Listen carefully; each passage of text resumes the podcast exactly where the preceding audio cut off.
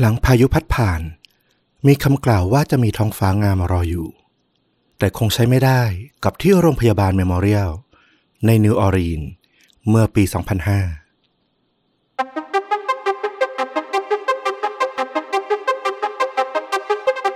สวัสดีครับ สวัสดีครับ เรื่องจริงยิ่งกว่าหนังพอดแคสต์จากช่องชวนดูดะอยู่กับต้อมครับ แล้วก็ฟลุกครับ กับเรื่องจริงสุดเข้มข้นจนถูกนำไปสร้างเป็นภาพยนตร์ วันนี้เรื่องราวมารูปแบบไหนครับคุณฟลุกวันนี้เรื่องราวก็มีความเกี่ยวเนื่องจากเรื่องที่ผมเล่าไปในเมื่อสัปดาห์ก่อนนะฮาโลวีนจะมีตอนหนึ่งที่เล่าเรื่องของคุณหมอคนหนึ่งที่เขาต้องลงไปในพื้นที่ประสบภัยเฮอริเคนนะเนาะวันนี้ก็เป็นเรื่องราวที่เกิดขึ้นเกี่ยวกับพายุเฮอริเคนแคทรีนาเมื่อปี 2005 นั่นแหละ แต่เป็นเรื่องราวที่ ตั้งคำถามแล้วก็น่าชวนคุณผู้ฟังแล้วก็ต้อมเองมาถกเถียงกันด้วยเนาะน่าสนใจจริง ๆ เพราะว่าเรื่องภัยพิบัติเนี่ยเป็นสิ่งที่เราทุกคนน่ะ จะต้องเจออะอาจจะไม่ได้อยู่ในเหตุการณ์ซะทีเดียวแต่ เพื่อนร่วมประเทศ ร่วมจังหวัดหรือร่วมโลกด้วยซ้ำก็ต้องมีคนที่ต้องเจอ แล้วก็ต้องได้รับผลกระทบ เราจะสามารถช่วยเหลือ หรือศึกษาไว้ก่อน หาทางป้องกันได้หรือไม่อย่างไรเนี่ย ก็เป็นสิ่งที่ควรจะรู้ไว้นะ มาเลยดีกว่า เรื่องราววันนี้เนี่ยก็เกี่ยวข้องกับพายุเฮอริเคนคาทรีนาเนี่ยอย่างที่บอกนะมันจะเข้าในอเมริกาเนี่ยช่วงประมาณปลายปลายเดือนสิงหาคมปี 2005 เรื่องราวเนี่ยมันเกิดขึ้น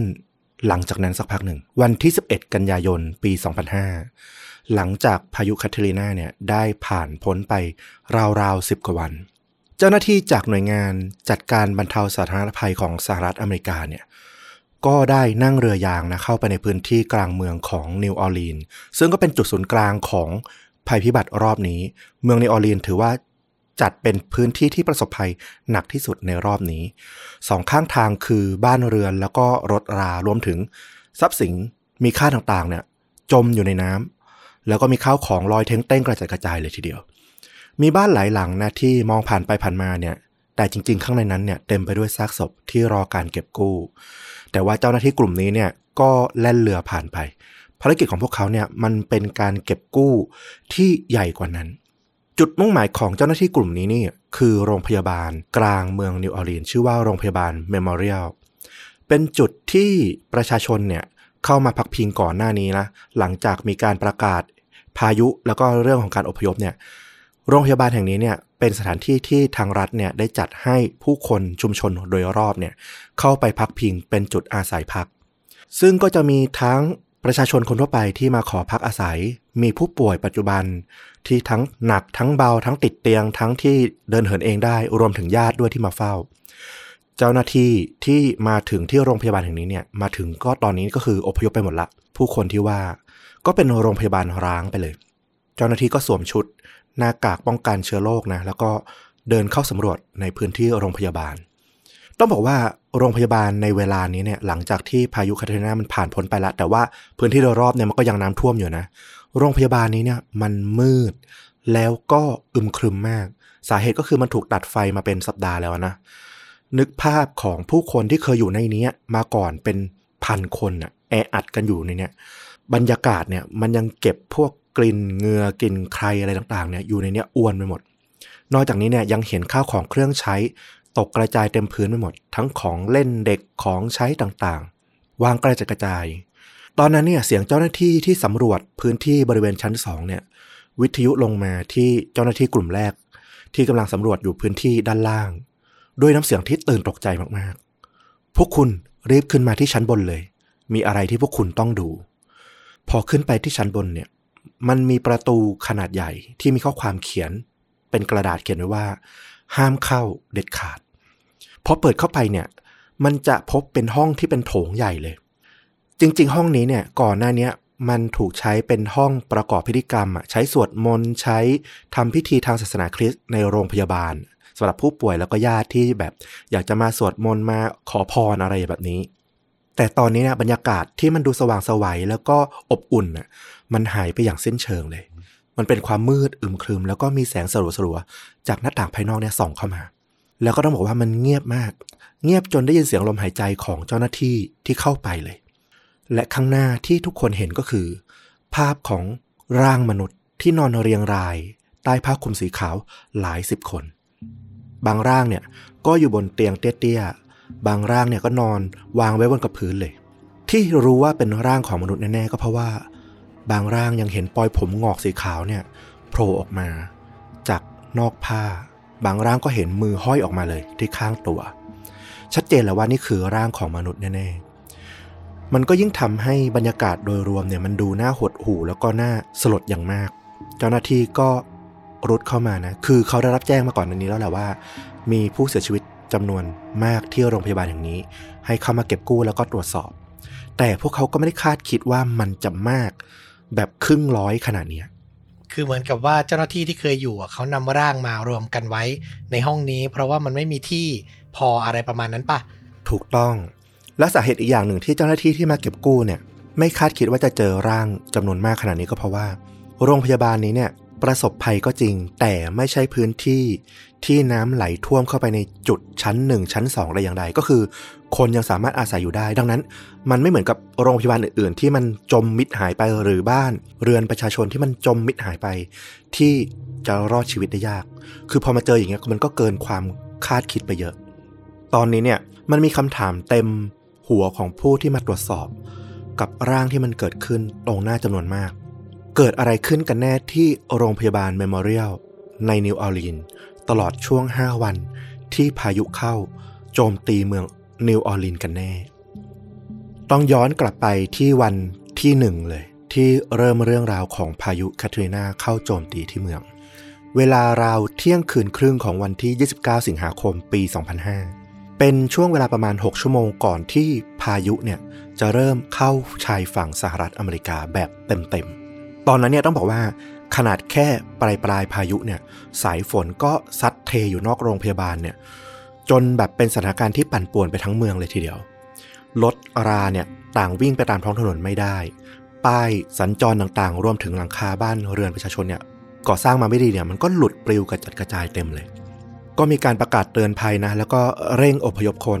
อย่างฉุกเฉิน เข้ามาตามศูนย์พักพิงต่างๆ ในเมือง ซึ่งโรงพยาบาล Memorial เนี่ยก็เป็นจุดหนึ่งอย่างที่บอกนะว่า ถูกจัดไว้เป็นที่พักพิงชั่วคราวเนี่ยมาตลอดหลายครั้งที่มีเหตุภัยพิบัติต่างๆ พายุคาทรีนาเนี่ยได้รับการพูดถึงว่าเป็นมหันตภัยใหญ่ที่จะสร้างโศกนาฏกรรมที่รุนแรงมากๆได้ในช่วงเวลานั้น ความเร็วลมของมันเนี่ยจัดเป็นเฮอริเคนแล้วก็ซัดเข้าเมืองที่มีผู้คนหนาแน่นอย่างนิวออร์ลีนด้วยแล้วเนี่ยคาดหมายได้เลยว่ามันจะต้องเป็น มหาภัยพิบัติที่สร้างความสูญเสียอย่างมากแน่นอน ครั้งนี้เนี่ยมีผู้คนประมาณ 1,200 คนนะ ที่หนีตายเข้ามาพักอาศัยอยู่ที่โรงพยาบาลนี้ แน่นอนว่าปกติโรงพยาบาลนี้เนี่ยก็มีเจ้าหน้าที่อยู่เกือบ 600 คน แล้วก็มีคนไข้อยู่ประมาณ 2-300 คนอยู่ละ พอมีคนอัดเข้ามาเพิ่มอีกพันกว่าคนเนี่ยมันก็วุ่นวายมากๆ โดยเฉพาะเนี่ยที่ชั้น 7 ของโรงพยาบาลนี้ จะเป็นโรงพยาบาลอีกแห่งหนึ่งนะ ที่มาเช่าอาศัยอยู่ เป็นโรงพยาบาลชื่อ Life Care ที่จะรับผู้ป่วยสูงอายุหรือผู้ป่วยโรคเรื้อรังที่ต้องดูแลตลอด 24 ชั่วโมง ต้องได้รับความดูแลพิเศษอะก็เป็นสถานที่ที่แบบมันจะเปราะบางมากๆ แล้วก็ชั้น 8 ของโรงพยาบาลเมมโมเรียลก็เป็นห้อง ICU ของโรงพยาบาลด้วย ก็มีผู้ป่วยที่ต้องอาศัยการดูแลอย่างใกล้ชิดเนี่ยจำนวนไม่น้อยเลยทีเดียว การจัดการพื้นที่ ในโรงพยาบาลจึงเป็นไปได้ยากมากๆนะที่จะต้องรับมือกับผู้คนจำนวนมากที่แบบต่างก็ไม่มีความพร้อมในการที่จะต้องออกจากบ้านมา แต่ว่าผู้อำนวยการของโรงพยาบาลเขาก็มั่นใจนะ เพราะว่าที่ผ่านมาเนี่ยก็รับมือกับสถานการณ์แบบนี้เนี่ยมาหลายครั้งละ เช่นว่าโรงพยาบาลเนี่ยตอนที่ยังมีไฟฟ้าใช้เขาก็จะเร่งเปิดแอร์ให้มันหนาวกว่าปกติ เพราะกรณีที่พายุเข้ามาสักพักเนี่ยเกิดไฟดับทั้งเมืองขึ้นมา จ่ายไฟไม่ได้ เครื่องปั่นไฟของโรงพยาบาลเนี่ยมันถูกออกแบบมาให้ปั่นไฟแล้วก็จ่ายไฟเข้าระบบ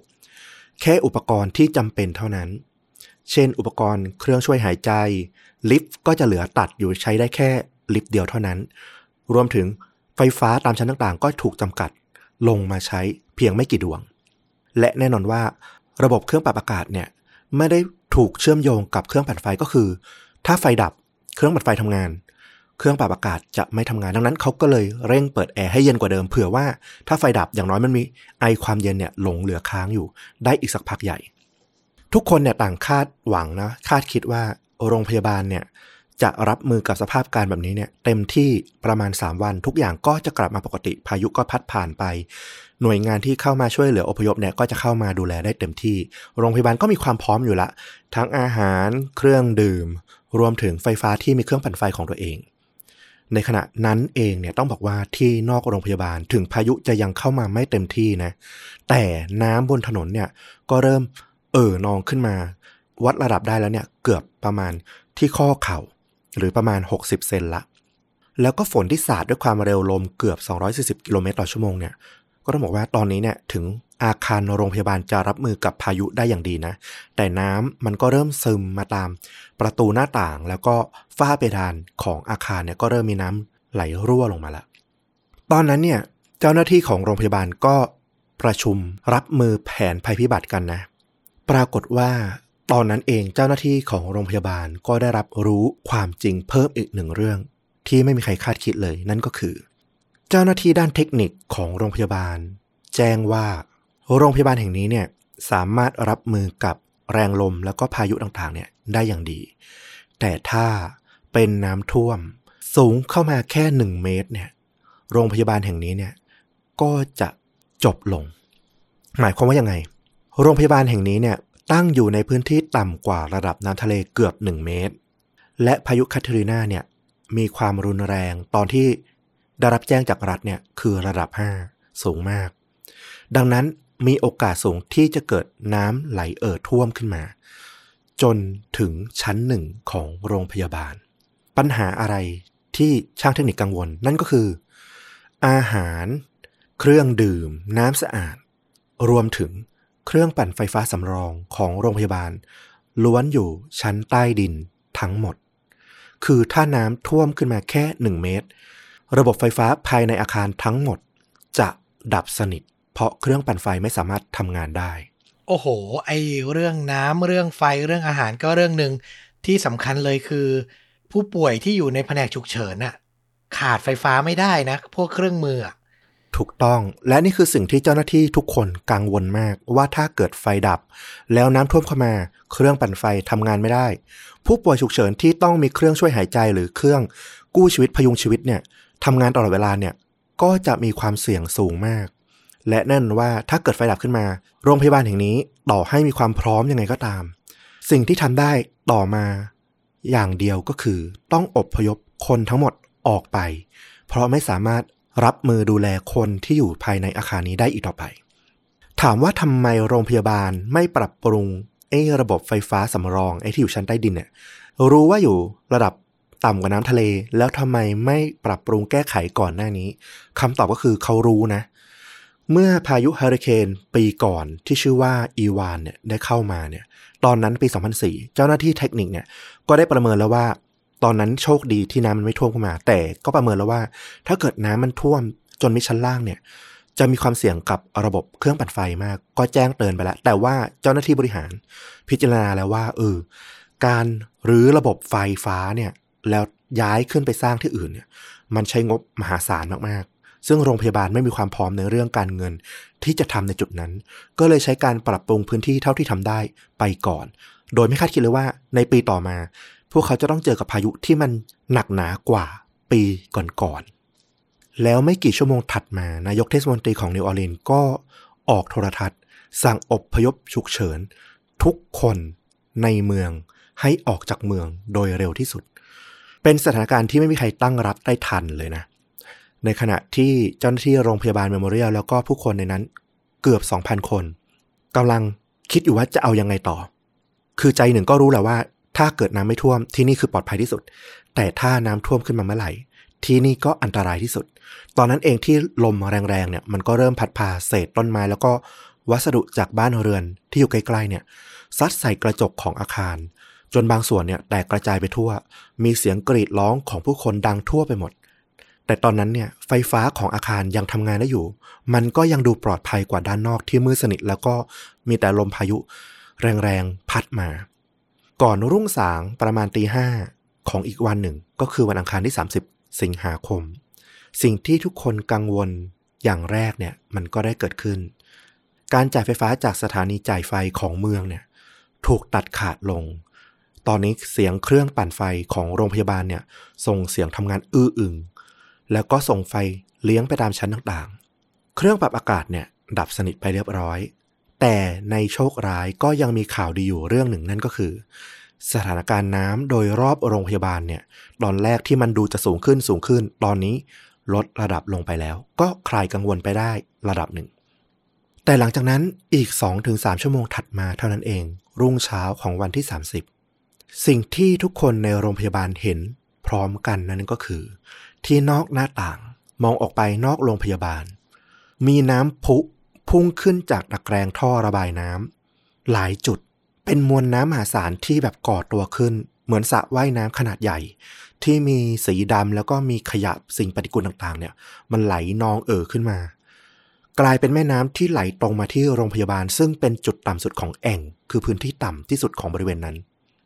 ล่วงเลยมาครึ่งวันจนถึงประมาณเที่ยงครึ่ง ผู้อำนวยการ ของโรงพยาบาลที่เป็นผู้บัญชาการเหตุการณ์ฉุกเฉิน แผนภัยพิบัติของโรงพยาบาล ก็รีบส่งข้อความผ่านทางอีเมลนะ ไปแจ้งยังศูนย์ใหญ่ของเครือข่าย บอกว่าขอความช่วยเหลือพวกเราอย่างเร่งด่วนเลย รายละเอียดก็คือตอนนี้เนี่ยที่โรงพยาบาล Memorial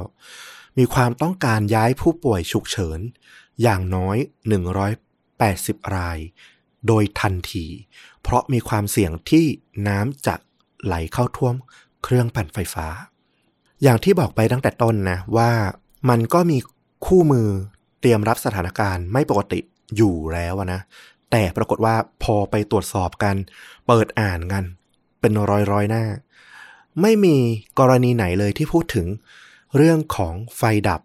แล้วก็น้ำท่วมพร้อมกัน ทำให้ตอนนี้เนี่ยเจ้าหน้าที่ของโรงพยาบาลเนี่ยต้องประชุมแล้วก็ต้องด้นสดกันเอาหน้างานเลยว่าจะแก้ปัญหาอย่างไรดี ไม่มีขั้นตอนให้เป็นแนวทางในการทำงาน แพทย์ก็รวมตัวกับเจ้าหน้าที่ที่บริเวณชั้น 4 ของโรงพยาบาล หัวข้อหลักในการประชุมก็คือ พวกเขาจะต้องอพยพคนทั้งหมดออกจากโรงพยาบาล โดยจะเลือกลำดับความสำคัญในการอพยพอย่างไร ความเห็นก็พ้องต้องกันในหมู่แพทย์นะว่า ถ้าตามหลักการโดยปกติในสถานการณ์ฉุกเฉินก็คือ พวกเขาจะต้องย้ายทารกซึ่งมีความเปราะบางสูงเนี่ยออกไปก่อน รวมถึงคุณแม่ที่กำลังตั้งครรภ์ด้วย หากเกิดคลอดขึ้นมาระหว่างนี้เนี่ยก็จะยิ่งอันตรายลำดับต่อมาก็คือผู้ป่วย ICU ที่ป่วยหนัก แล้วก็มีความเสี่ยงสูง อันตรายโดยเฉพาะจากกรณีที่อุณหภูมิในห้องในอาคารที่มันจะสูงขึ้นเรื่อยๆเนี่ย ถ้ากลุ่มไหนมันมีความเปราะบางกับเรื่องอุณหภูมิเนี่ยก็ต้องรีบย้ายออกไปเป็นอันดับแรก ตอนนั้นเนี่ยประธานของแผนกการแพทย์เนี่ยได้เสนอความเห็นเพิ่มเติมขึ้นมาว่า ผู้ป่วยทุกรายที่แสดงเจตจำนงไว้ว่าไม่ขอให้กู้ชีพ ควรถูกอพยพเป็นกลุ่มสุดท้ายหรือไม่ คือตามปกติโดยทั่วไปที่เข้าใจกันก็คือ ผู้ป่วยหนักที่อาจจะเสียชีวิตเมื่อไหร่ก็ได้เนี่ย อาจจะแสดงเจตจำนงเป็นลายลักษณ์อักษรเป็นเอกสารมาว่า ถ้าหากเกิดหัวใจหยุดเต้น หรือหยุดหายใจไป แพทย์ไม่ต้องปั๊มหัวใจช่วยชีวิตไม่ต้องกู้ชีพขึ้นมา ไม่อยากทรมานขอให้ไปอย่างสงบตามธรรมชาติ ก็คือผู้ป่วยที่แสดงเจตจำนงแบบนี้ แต่ในตอนนั้นเนี่ยประธานของแผนกการแพทย์เนี่ยได้ขยายความนิยามกลุ่มนี้นะเพิ่มออกไปด้วยว่า ผู้ป่วยหนักที่อาจช่วยชีวิตไม่ได้แล้วด้วยเนี่ย อาจจะต้องประเมินให้เข้าอยู่ในกลุ่มนี้ด้วยเช่นกัน คือใครที่มีโอกาสที่จะเสียชีวิตมากอยู่แล้ว อพยพไปก็ไม่น่ารอด ก็ให้เลือกอพยพเป็นลำดับท้ายๆ ก็ดูสมเหตุสมผล แน่นอนว่ามันก็เป็นการตัดสินใจที่ยากนะ ในฐานะของแพทย์ที่ต้องรักษาคนไข้มีความผูกพันที่สัญญากันไว้ว่าจะ ช่วยให้พวกเขาได้กลับบ้าน แต่สุดท้ายต้องมานั่งเลือกว่าใครจะได้รอดก่อน ใครจะได้รอดทีหลังหรืออาจจะไม่รอด ถ้าการช่วยเหลือล่าช้า นั่นน่ะสิ ต่อให้เขาเซ็นไว้ว่า ถ้าอาการเขาไม่ไหวแล้วไม่ต้องช่วยเขา แต่นี่มันคนละเรื่องกันไง มันคือภัยพิบัติอะมันก็ยังไม่ใช่สิ่งที่พวกเขาเลือกอยู่ดีอะใช่ ถูกต้องเลยอย่างที่ต้อมพูด แต่แน่นอนว่าการประชุมนี้เนี่ยมันเป็นการประชุมเพื่อสร้างขั้นตอนหลักการขึ้นมา เพราะว่าไม่มีหลักการในหนังสือคู่มือได้บอกเอาไว้ ซึ่งทุกคนลึกๆเนี่ยทุกคนที่อยู่ตรงนั้นทั้งแพทย์ พยาบาลเจ้าหน้าที่ ต่างเชื่อลึกๆเลยว่า มันจะไม่เกิดขึ้นจริง เพราะว่าอีกไม่กี่ชั่วโมงเท่านั้น หน่วยงานบรรเทาสาธารณภัยของสหรัฐ จะต้องเข้ามาเพื่ออพยพ ผู้ป่วยรวมถึงประชาชนทั้งหมดเนี่ยออกจากพื้นที่แน่นอนอยู่แล้ว ระหว่างการพูดคุยอยู่นี้ก็ไม่มีใครพูดถึงคนไข้กลุ่มหนึ่ง ซึ่งเราได้เกริ่นไปในช่วงต้น นั่นก็คือคนไข้ที่ต้องดูแลตลอด 24 ชั่วโมง ที่อยู่บริเวณชั้น 7 ของโรงพยาบาลไลฟ์แคร์ที่มาเช่าอาศัยอยู่นะพอด้วยเจ้าหน้าที่ต่างๆที่มาคุยเนี่ยก็เป็นเจ้าหน้าที่ของโรงพยาบาล Memorial ซะส่วนใหญ่ ก็ไม่มีใครพูดถึงว่า แล้วผู้ป่วยติดเตียงที่มันอยู่ชั้น 7 เนี่ยเคลื่อนย้ายลำบากเนี่ยจะเอาอยัางไง แต่แน่นอนว่าบางคน ที่อยู่ตรงนั้นก็เข้าใจไปเอง โดยไม่ได้พูดว่าโอเค เวลาพูดถึงคนไข้ผู้ป่วยก็หมายถึงรวมทั้งหมดนั่นแหละ ไม่ว่าจะคนไข้ของโรงพยาบาล Memorial หรือโรงพยาบาล Life Care แต่แน่นอนว่าก็ไม่มีการพูดออกมาอย่างเป็นจริงเป็นจัง ตอนนั้นเนี่ยต้องบอกว่ามีผู้ป่วยอยู่ 52 เตียงนะที่บริเวณชั้น 7 ของโรงพยาบาล Life Care และก็ยังโชคดีที่ผู้บริหารของ Life Care เอง ก็ไม่ได้นิ่งนอนใจรอความช่วยเหลือนะเขาก็ประสานงานกับบริษัทแม่ของตัวเองเหมือนกัน ติดต่อไว้เรียบร้อย ได้รับแจ้งว่าอ๋อมีการประสานงานกับทาง โรงพยาบาล Memorial ไว้แล้วว่า เดี๋ยวถ้าหน่วยกู้ภัยมาถึงเนี่ย คนไข้ 52 รายของ Life Care ก็จะได้รับอพยพ พร้อมกันในแผนการเคลื่อนย้ายครั้งนี้ ในช่วงบ่ายของวันอังคารที่ 30 นั่นเอง เฮลิคอปเตอร์จากหน่วยงานยามฝั่ง แล้วก็หน่วยกู้ภัยเอกชนเนี่ย ก็ได้มาถึงที่ดาดฟ้าของอาคารจอดรถ ของโรงพยาบาล Memorial ซึ่งก็อยู่ติดกับตัวโรงพยาบาลนี่แหละ คณะแพทย์แล้วก็พยาบาลรวมถึงญาติผู้ป่วยเนี่ย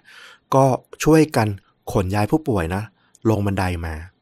ผู้ป่วยหนักบริเวณ ICU เนี่ยก็ได้รับสิทธิพิเศษในการใช้ลิฟท์ที่เหลือแค่ตัวเดียวเนี่ยสามารถย้ายจากชั้น 8 ลงมาที่บริเวณชั้น 2 ได้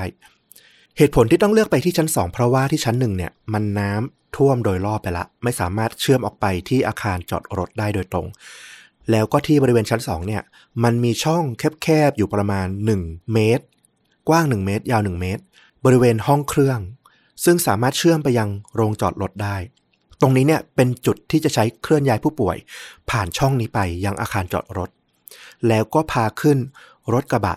แล้วก็รถพยาบาลที่เตรียมเอาไว้ที่ที่อาคารจอดรถ เพื่อพาผู้ป่วยเนี่ย วิ่งวนขึ้นไปที่บริเวณชั้น 8 จากนั้นก็พาคนป่วยเดินขึ้นไปที่ดัดฟ้า ซึ่งตรงนี้นี่เองนี่แหละ จะต้องเดินผ่านบันไดโลหะ บันไดเหล็กที่สร้างขึ้นมาคล้ายกับนั่งร้านก่อสร้างอะซึ่งสูงประมาณ2ชั้นนะ โดยไม่มีราวกัน้นก็ต้องบอกว่าทุลักทุเลมาก ไม่มีจุดเกาะ แถมก็เป็นทางแคบๆ แล้วคนป่วยที่บางคนก็เดินไม่ได้สะดวกไม่ได้ง่าย มีอุปกรณ์ที่จะต้องพกพามาด้วย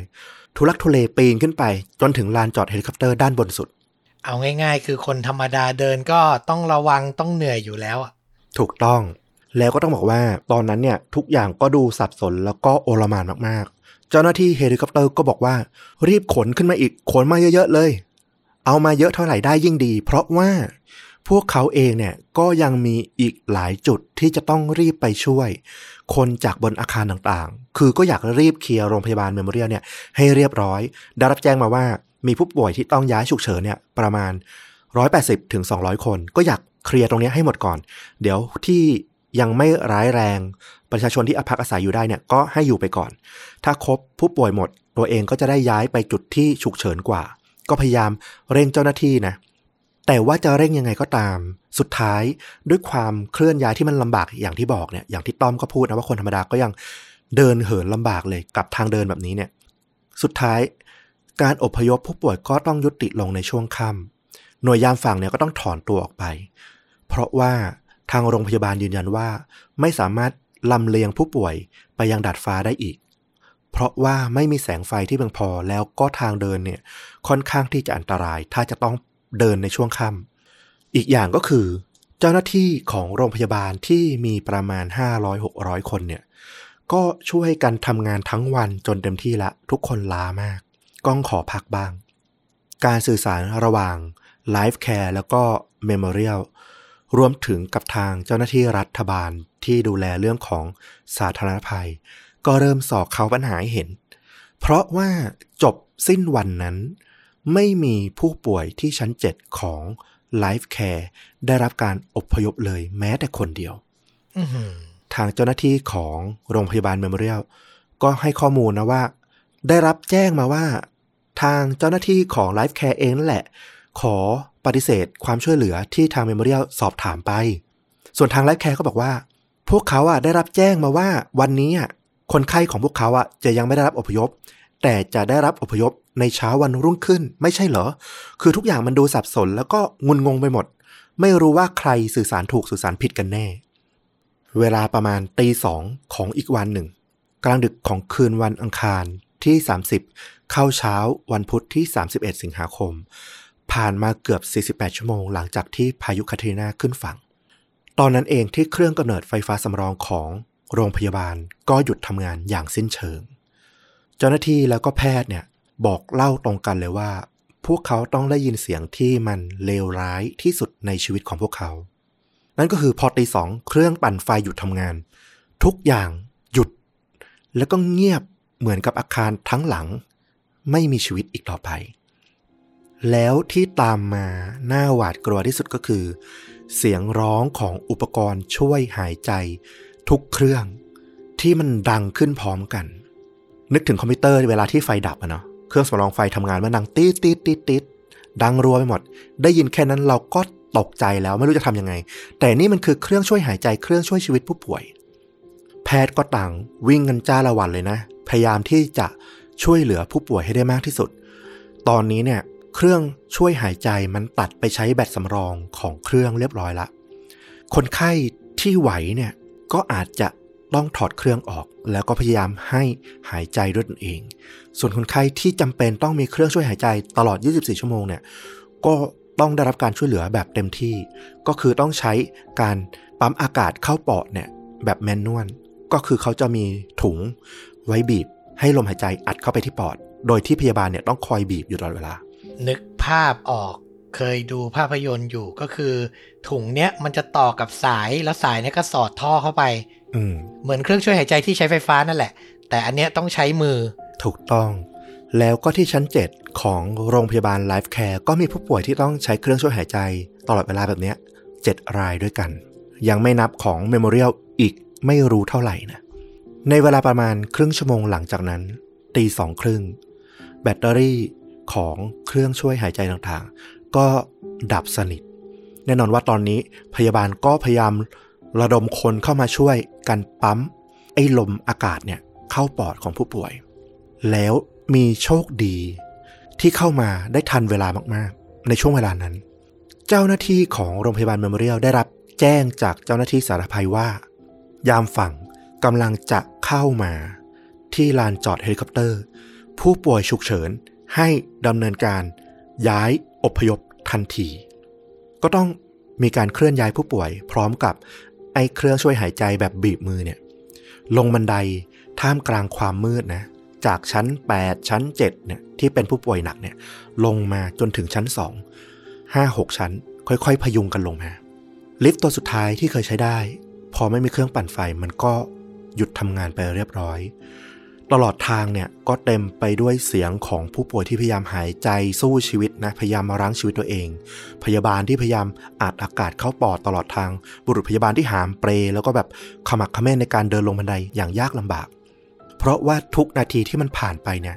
อาจจะสูญเสียชีวิตของคนไข้ทุกรายได้ทุกเมื่อเลย และต้องบอกว่าการลำเลียงผ่านบันไดเส้นเดียวเนี่ยลงไปที่จุด เพื่อเคลื่อนย้ายไปอาคารจอดรถเนี่ยมันทำให้มันต้องต่อคิวกันทำให้ผู้ป่วยบางรายที่ต้องได้รับการ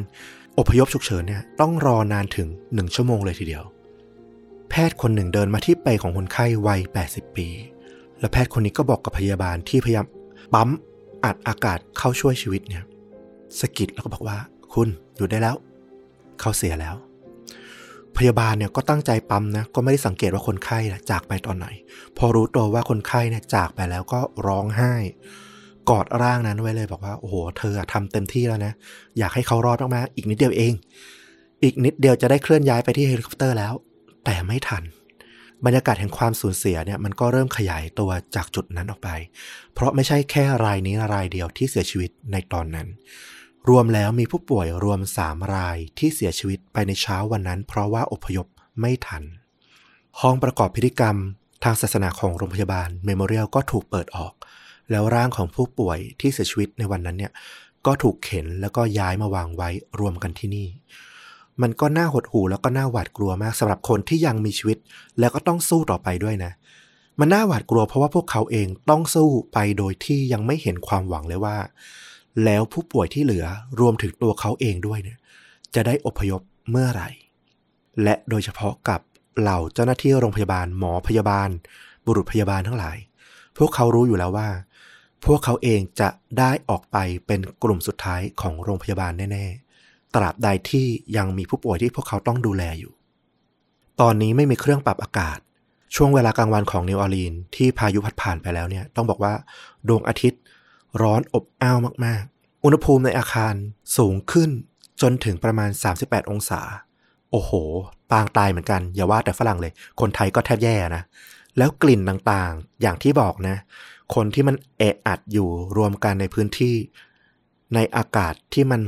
ร้อนๆ เหงื่อแตกพลัก ความอับชื้นกลิ่นต่างๆเนี่ยมันก็อวนไปทั้งอาคารไปหมด ตอนนี้เนี่ยน้ำประปาก็หยุดไหลไปเรียบร้อย ห้องน้ำ มีกลิ่นเหม็นออกมา เพราะว่าไม่สามารถกดชักโครกได้ กลิ่นเหม็นออกมาคลุ้งไปตามโถงทางเดิน ยังไม่นับกลิ่นจากร่างของผู้ที่เสียชีวิต ในห้องดับจิตก่อนหน้านี้ รวมถึงห้องประกอบพิธีทางศาสนาที่มีการย้ายผู้ป่วยที่เสียชีวิตเนี่ยย้ายเข้าไปเก็บด้วย ข้างนอกเองน้ำก็ยังท่วมขังสูง ขยะแล้วก็ของเหม็นเน่าเนี่ย มันก็ไหลรวมมาบริเวณรอบๆโรงพยาบาล เพราะว่ามันเป็นจุดต่ำสุดในบริเวณนั้น แน่นอนว่าบรรยากาศแบบนี้ คนที่ต้องใช้ชีวิตอยู่ในโรงพยาบาล แล้วก็รอความหวังคือเฮลิคอปเตอร์มาช่วยเนี่ย ซึ่งวันวันๆหนึ่งเนี่ยมาแค่รอบสองรอบหรืออาจจะไม่มาเลยเนี่ย ความหวังมันน้อยนิดริบหรี่มากๆ แต่ที่น่าเศร้ากว่านั้นก็คือ แพทย์ที่จะต้องละทิ้งการรักษาคนไข้ของตนเองไปนั่นแหละ ในหัวใจของแพทย์เนี่ยมันคือความเศร้าที่ยิ่งกว่าอะไรทั้งหมด ด้วยความที่อุปกรณ์แล้วก็กำลังคนเนี่ยถูกใช้ไปก่อนหน้านี้จำนวนมากแล้ว รวมถึงอุปกรณ์หลาย ๆ อย่างที่มันต้องใช้ไฟฟ้าเนี่ยมันก็ไม่สามารถใช้ทำงานได้แล้ว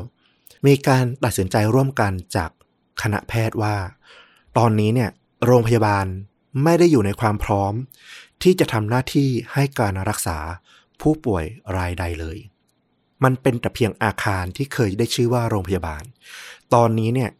ที่นี่เป็นพื้นที่ประสบภัยอย่างสมบูรณ์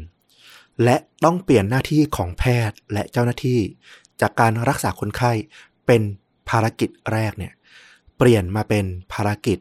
ช่วยชีวิตให้ทุกคนอยู่รอดได้นานที่สุดแทน แพทย์บางคนเนี่ยสั่งปิดหน้าจอดูคลื่นหัวใจ ไปตั้งแต่วันที่สองตอนที่เครื่องปั่นไฟยังทำงานนะไปแล้วด้วยด้วยเหตุผลว่าการดูอุปกรณ์พวกนี้เนี่ยไม่ได้ช่วยอะไร แถมยังต้องเสียกำลังคนในการมาเฝ้าดูอีก ก็เพื่อลดภาระของเจ้าหน้าที่เพื่อที่จะได้ช่วยดูแลคนไข้รายอื่น ๆ ได้มากขึ้น ก็สั่งปิดพวกหน้าจอต่างๆ ที่ไม่จำเป็นลงไปทั้งหมด แพทย์หนุ่มบางคนที่ยังจริยธรรมแรงนะ มีอุดมการณ์ที่แรงกล้า รู้เข้าก็รับไม่ได้ ก็มีการโต้เถียงกับพวกแพทย์อาวุโสเหมือนกันว่าทำแบบนี้ได้ยังไง ไปปิดพวกอุปกรณ์ที่จะช่วยชีวิตคนไข้บางอย่างออกไปเนี่ย มันอันตรายมาก รวมถึง บางส่วนคนป่วยที่ต้องใช้น้ำเกลือรักษาระดับน้ำในร่างกายเนี่ย ในช่วงหลังก็ไม่ได้รับจ่ายน้ำเกลือแล้วเช่นกัน เพราะว่ามีไม่เพียงพอ ญาติผู้ป่วยเอง ก็รับไม่ได้ก็เดือดดานเหมือนกันบอกว่า โอ้โห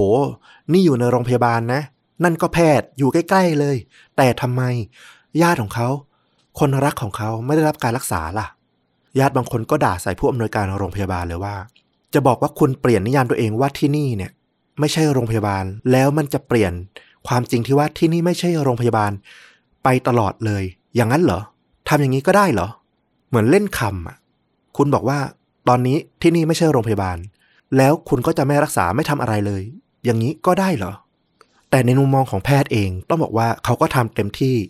เต็มกลืนกับสิ่งที่ต้องทำแล้ว ถามว่าเสียใจไหมก็เสียใจ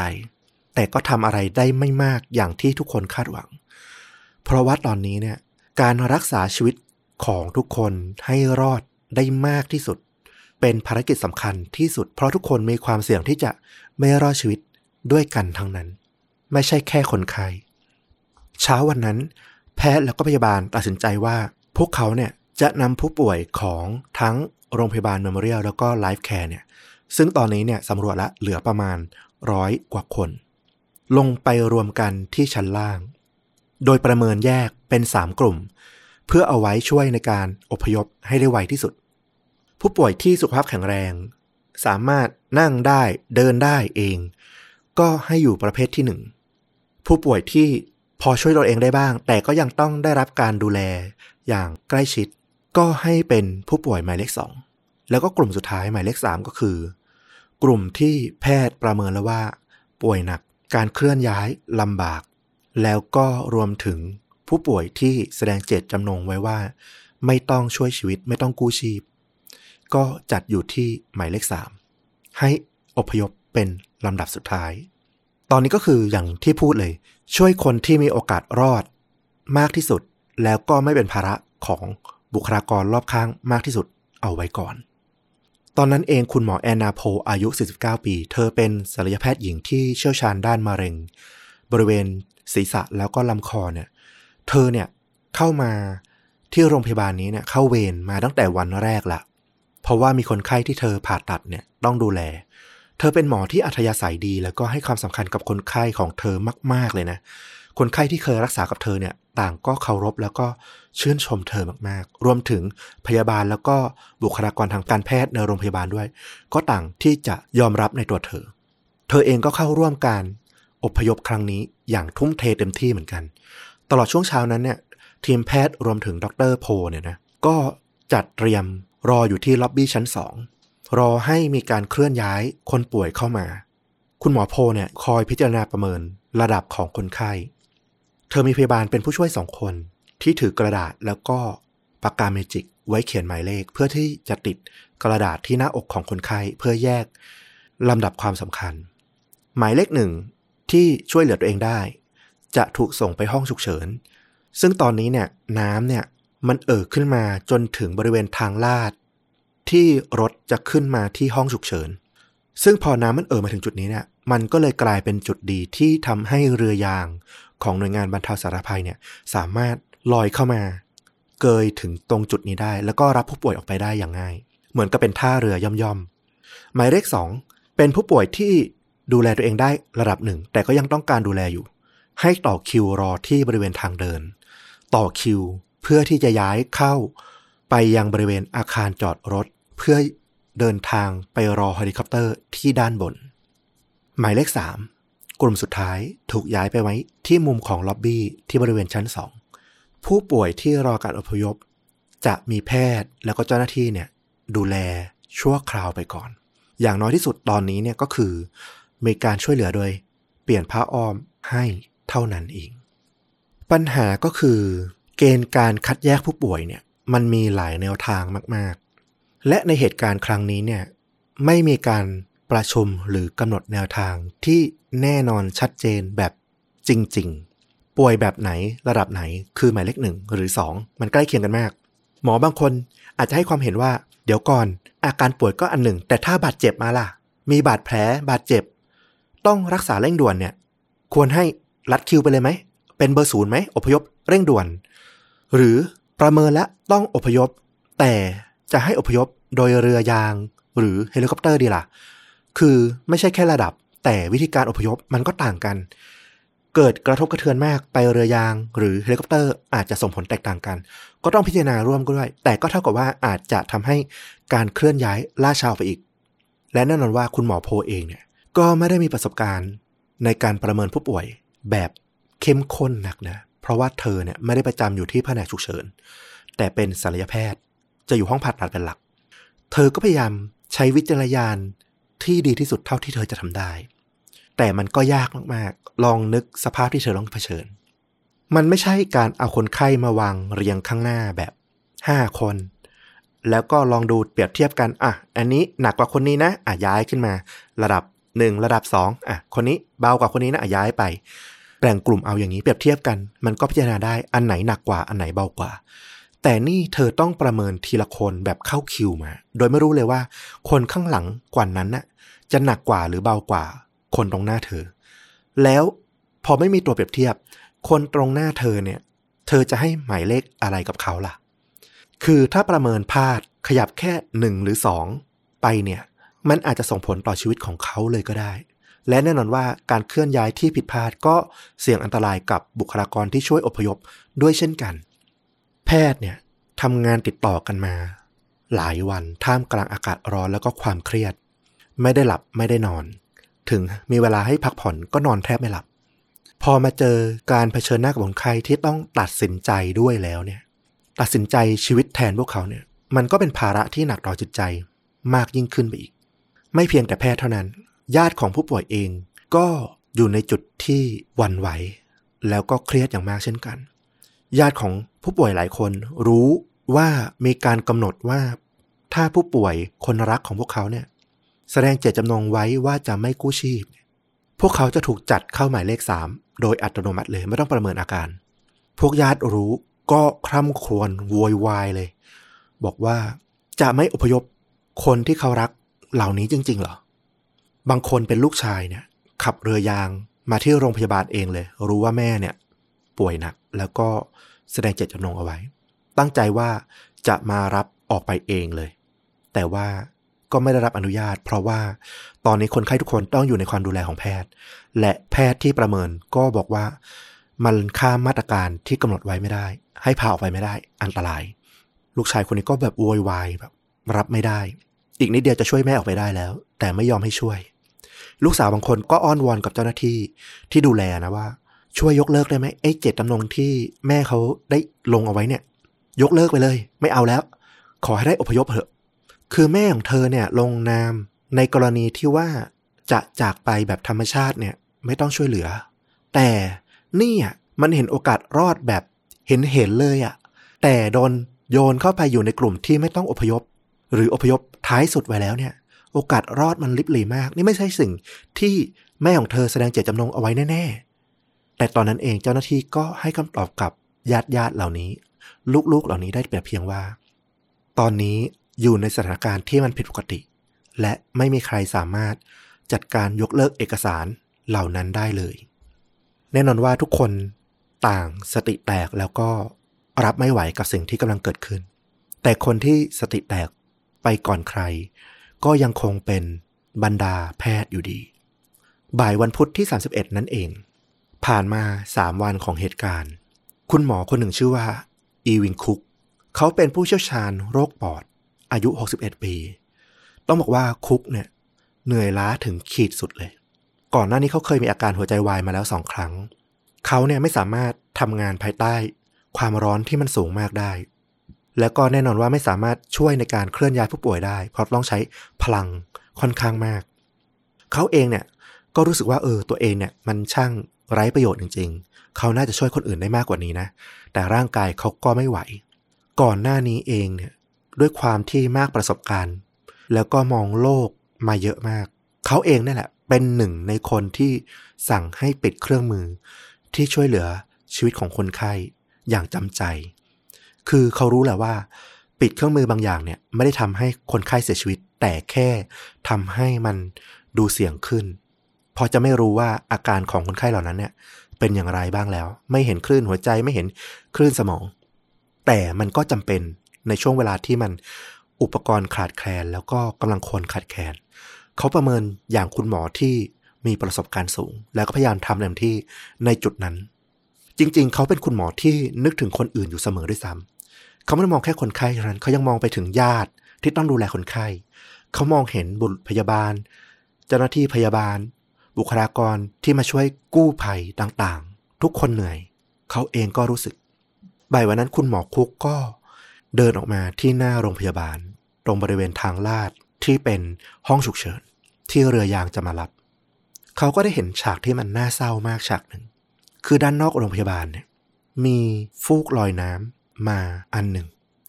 บนฟูกมีผู้หญิงผิวดำคนหนึ่งนอนอยู่บนนั้น แล้วที่บริเวณรอบๆของฟูกเนี่ย ก็มีผู้ชายหลายคนเนี่ย ช่วยกันไหว้แล้วก็ผลักฟูกเนี่ย มาที่โรงพยาบาลเพื่อขอที่พักพิง เจ้าหน้าที่ที่โรงพยาบาลคนหนึ่งเนี่ยตะโกนออกไปเลยว่า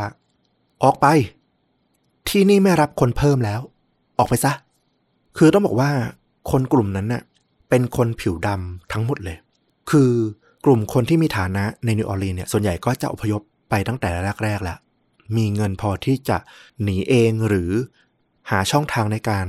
ไปยังจุดอพยพได้ แต่คนที่ยากจนคนผิวดำต่างๆ เนี่ย พวกเขาเนี่ยไม่สามารถหนีออกไปจากพายุ แล้วก็มหาภัยเนี้ยได้ทัน พวกเขาก็หนีตายมา หวังเอาชีวิตรอดมาที่โรงพยาบาล ตรงนั้นเนี่ยมีคุณหมอผิวดำวัย 35 ปีคนหนึ่งชื่อว่าไบรอันคิงเขาก็ยืนอยู่ตรงนั้น เขารู้สึกเลยว่า นี่มันเลือกปฏิบัติหรือเปล่า เพราะพวกนั้นเป็นคนผิวดำหรือเปล่า เจ้าหน้าที่ที่เป็นคนผิวขาวส่วนใหญ่ ถึงไม่ยอมช่วย คือเขาเนี่ยเป็นคุณหมอผิวดำคนเดียวของโรงพยาบาล คือเขาพยายามโต้เถียงกับผู้บริหารของโรงพยาบาลนะ บอกว่า เราต้องช่วยพวกเขาตามหลักมนุษยธรรมหรือเปล่า มีจรรยาบรรณแพทย์หรือเปล่า คนมาหนีตายขอความช่วยเหลือเราต้องช่วยหรือเปล่า แต่ผู้บริหารเองก็ให้ข้อมูลในทางของเขานะว่า ตอนนี้เนี่ยคนที่อาศัยอยู่ในโรงพยาบาลลำบากมากจำนวนมากอยู่แล้ว อาหารน้ำดื่ม น้ำสะอาด ที่ทางที่จะพักอาศัย ไฟฟ้าไม่มี จะเอามาเพิ่ม ก็มีแต่สร้างความลำบากให้ทั้งเขาทั้งเรา นอกจากนี้ยังมีข้อมูลอีกอย่างก็คือ หลังจากพายุมันเกิดขึ้นเนี่ยได้เกิด อาชญากรรมเกิดขึ้นรอบๆเมืองเนี่ยจำนวนมาก ได้ยินลือกันมา จากทั่วสารทิศคือลึกๆเขาพูดเว้นเอาไว้แหละ แต่คุณหมอไบรอันคิงเนี่ยเข้าใจได้เลยว่า ผู้บริหารเองหมายถึงว่า พวกที่ก่ออาชญากรรมเนี่ยก็คือพวกคนผิวดำในเมืองเนี่ยแล้วพวกนี้เนี่ยก็เป็นคนผิวดำถ้าช่วยขึ้นมาแล้วเกิดสุดท้ายเป็นพวกโจรพวกขโมย เป็นคนไม่ดีอะจะทำยังไง แต่นั่นนั้นว่าผู้บริหารเขาไม่ได้พูดออกมาตรงๆอย่างนั้น แต่คุณหมอไบรอันคิงรู้สึกเลยว่า นี่มันเป็นการเลือกปฏิบัติ แต่เขาเองก็ไม่กล้าพูดอะไรออกมามากกว่านั้น เพราะเขาก็เป็นแค่หมอหนุ่มที่เข้ามาทำงานได้แค่ไม่กี่สัปดาห์แล้วก็เป็นคนหน้าใหม่มากๆของโรงพยาบาล สุดท้ายเขาก็เลือกที่จะหุบปากเงียบไป แต่แน่นอนว่าการโต้เถียงของเขาก็ยังมีประโยชน์ก็คือ สุดท้ายผู้บริหารก็ตัดสินใจว่าโอเค ให้ผู้หญิงบนฟูกเนี่ยกับสามีของเธอเนี่ยเข้ามาได้ แต่ผู้ชายกลุ่มที่เหลือเนี่ยที่ลอยคอมาด้วยกันเนี่ย ให้ออกไป แล้วก็บอกว่า จริง ๆ แล้วเนี่ย ห่างออกไปอีกประมาณ7ช่วงตึก มีศูนย์พักพิง ที่รัฐเปิดรับผู้คนเนี่ย ให้บริการอยู่แล้วให้ว่ายน้ำต่อไปอีก เดี๋ยวก็ได้รับการช่วยเหลือ ซึ่งลึกๆคิงเนี่ย ก็รู้สึกแล้วว่า แต่พวกเขาเนี่ยว่ายมาไกลมากแล้ว มันล้ามากแล้ว คุณจะรู้ได้ยังไงว่า อีกแค่เจ็ดช่วงตึกที่คุณบอกอะ่ะ พวกเขาอาจจะไม่ไหวและจมน้ำตายไปก่อนก็ได้ แต่แน่นอนตอนนั้นเองก็ไม่มีใครพูดอะไรได้อีก คุณหมอคุกเห็นเรื่องราวทั้งหมด เขาเห็นคุณหมอคิงที่พยายามต่อสู้เพื่อกลุ่มคนผิวดำกลุ่มนั้น เขาเข้าใจคุณหมอคิงมาก ๆ คุณหมอคิงเนี่ยเป็นคนที่ทะเลาะกับเขาตอนที่เขาเนี่ยสั่งปิด พวกจอคลื่นหัวใจของคนไข้เขาเข้าใจแต่เขาก็มองว่าคุณหมอคิงเนี่ยยังมองโลกแบบไร้เดียงสาเกินไป ไม่มองตามความจริงว่าตอนนี้เนี่ย ทุกคนแบกรับอะไรไหวแค่ไหน คุณหมอคุก ก็คิดว่าเขาคงต้องทำประโยชน์อะไรบางอย่าง ให้กับโรงพยาบาลบ้างแหล้วเขาเป็นหมอที่มีคนไข้ที่ต้องดูแลอยู่ที่ห้อง ICU ชั้นที่ 8 ของโรงพยาบาล เขารู้ว่าแพทย์ทุกคนเนี่ยวุ่นวายอยู่กับข้างล่างจำนวนมากแล้ว ไม่มีใครขึ้นไปดูคนไข้ ICU หรอกเขาก็เลยตัดสินใจ เดินขึ้นบันได 8 ชั้นขึ้นไปช้าๆ ทั้งๆทที่ร่างกายเนี่ยก็ไม่ได้จะดี ที่ห้อง ICU เขาพบว่าคนไข้ส่วนใหญ่เนี่ยถูกอพยพไปหมดแล้วนะ เหลือคนไข้แค่รายเดียวที่นอนอยู่ เธอชื่อว่าจานี่เบอร์เจส เป็นหญิงวัย 79 ปีที่เป็นมะเร็งมดลูก เธอเนี่ยได้รับการช่วยเหลือให้ยาเพื่อให้คลายความเจ็บปวดก็คือให้มอร์ฟีน เหตุผลที่เธอยังไม่ถูกย้ายออกไป พร้อมกับผู้ป่วย ICU คนอื่นๆก็คือ เธอมีน้ำหนักตัวที่มากถึง 160 กิโลกรัม ย้ายลงมาจากชั้น8เนี่ยไปที่ชั้น2เนี่ยยากมาก หมอคุกเนี่ยเดินขึ้นมาอย่างเหนื่อยล้า พอรับทราบจากพยาบาลว่าเหลือคนไข้แค่รายเดียว เขาก็เข้าไปดูอาการ เขาประเมินในหัวละเบอร์เจสเนี่ยน้ำหนักมาก น่าจะถูกอบพยพเป็นคนท้ายๆเลย และโรคที่เธอเป็นเนี่ยน่าจะอยู่ได้อีกไม่นาน บางทีการอพยพที่มัน ลำบากต่อร่างกายของคนไข้เนี่ยจะทำให้เธอเสียชีวิตด้วยซ้ำไป คุณหมอคุกมองไปยังพยาบาลที่ประจำห้อง ICU ที่นี่เนี่ยต้องใช้พยาบาลถึง4คน เพื่อดูแลคุณเบอร์เจส ผู้ป่วยคนสุดท้ายของ ICU ข้างล่างยังมีคนที่อาจจะต้องการพยาบาลทั้งสี่คนนี้อีกจำนวนมากเลย คุณหมอคุกบอกพยาบาลว่า เพิ่มมอร์ฟีนให้กับคนไข้เถอะ ยาเนี้ยมันจะช่วยให้เธอเนี่ยไม่เจ็บปวด แล้วก็ผลข้างเคียงของมันก็คือ มอร์ฟีนจะลดอัตราการหายใจของคนไข้ด้วย ถ้าให้มากเกินไป มีสิทธิ์ที่จะเสียชีวิตได้ คุณหมอคุกเป็นผู้ที่เชี่ยวชาญในเรื่องของการให้มอร์ฟีนระดับหนึ่งนะ เพราะเขาเนี่ยต้องอยู่กับผู้ป่วยระยะสุดท้ายเนี่ยมาจำนวนไม่น้อยเลย และหลายครั้งเขาก็ต้องให้มอร์ฟีนเพื่อที่จะให้ผู้ป่วยกลุ่มนี้เนี่ยจากไปอย่างสงบ มีการวิจัยออกมาแล้วว่า การให้มอร์ฟีนเพิ่ม 2 เท่าเนี่ยไม่ได้กระทบกับร่างกายของผู้ป่วยระยะสุดท้ายมากเท่าไหร่หรอก แต่คุณหมอคุกบอกว่า มันเป็นการวิจัยและความเห็นที่ไร้เดียงสามากๆ เขาทำงานเกี่ยวกับมอร์ฟีน ให้มอร์ฟีนคนไข้มาหลายสิบปี เขารู้ดีเลยว่า ถ้าให้มอร์ฟีนจำนวนที่มันมากกว่าปกติ คนไข้จะจากไปอย่างไม่เจ็บปวด มีความเสี่ยงต่อชีวิตแน่ ๆ ในการเพิ่มมอร์ฟีนเข้าไป ให้กับคนไข้ ไม่มีหรอกไอ้ผลข้างเคียงเพียงเล็กน้อยนะแต่การกระทำแบบนั้นเนี่ย มันเป็นเส้นบางๆที่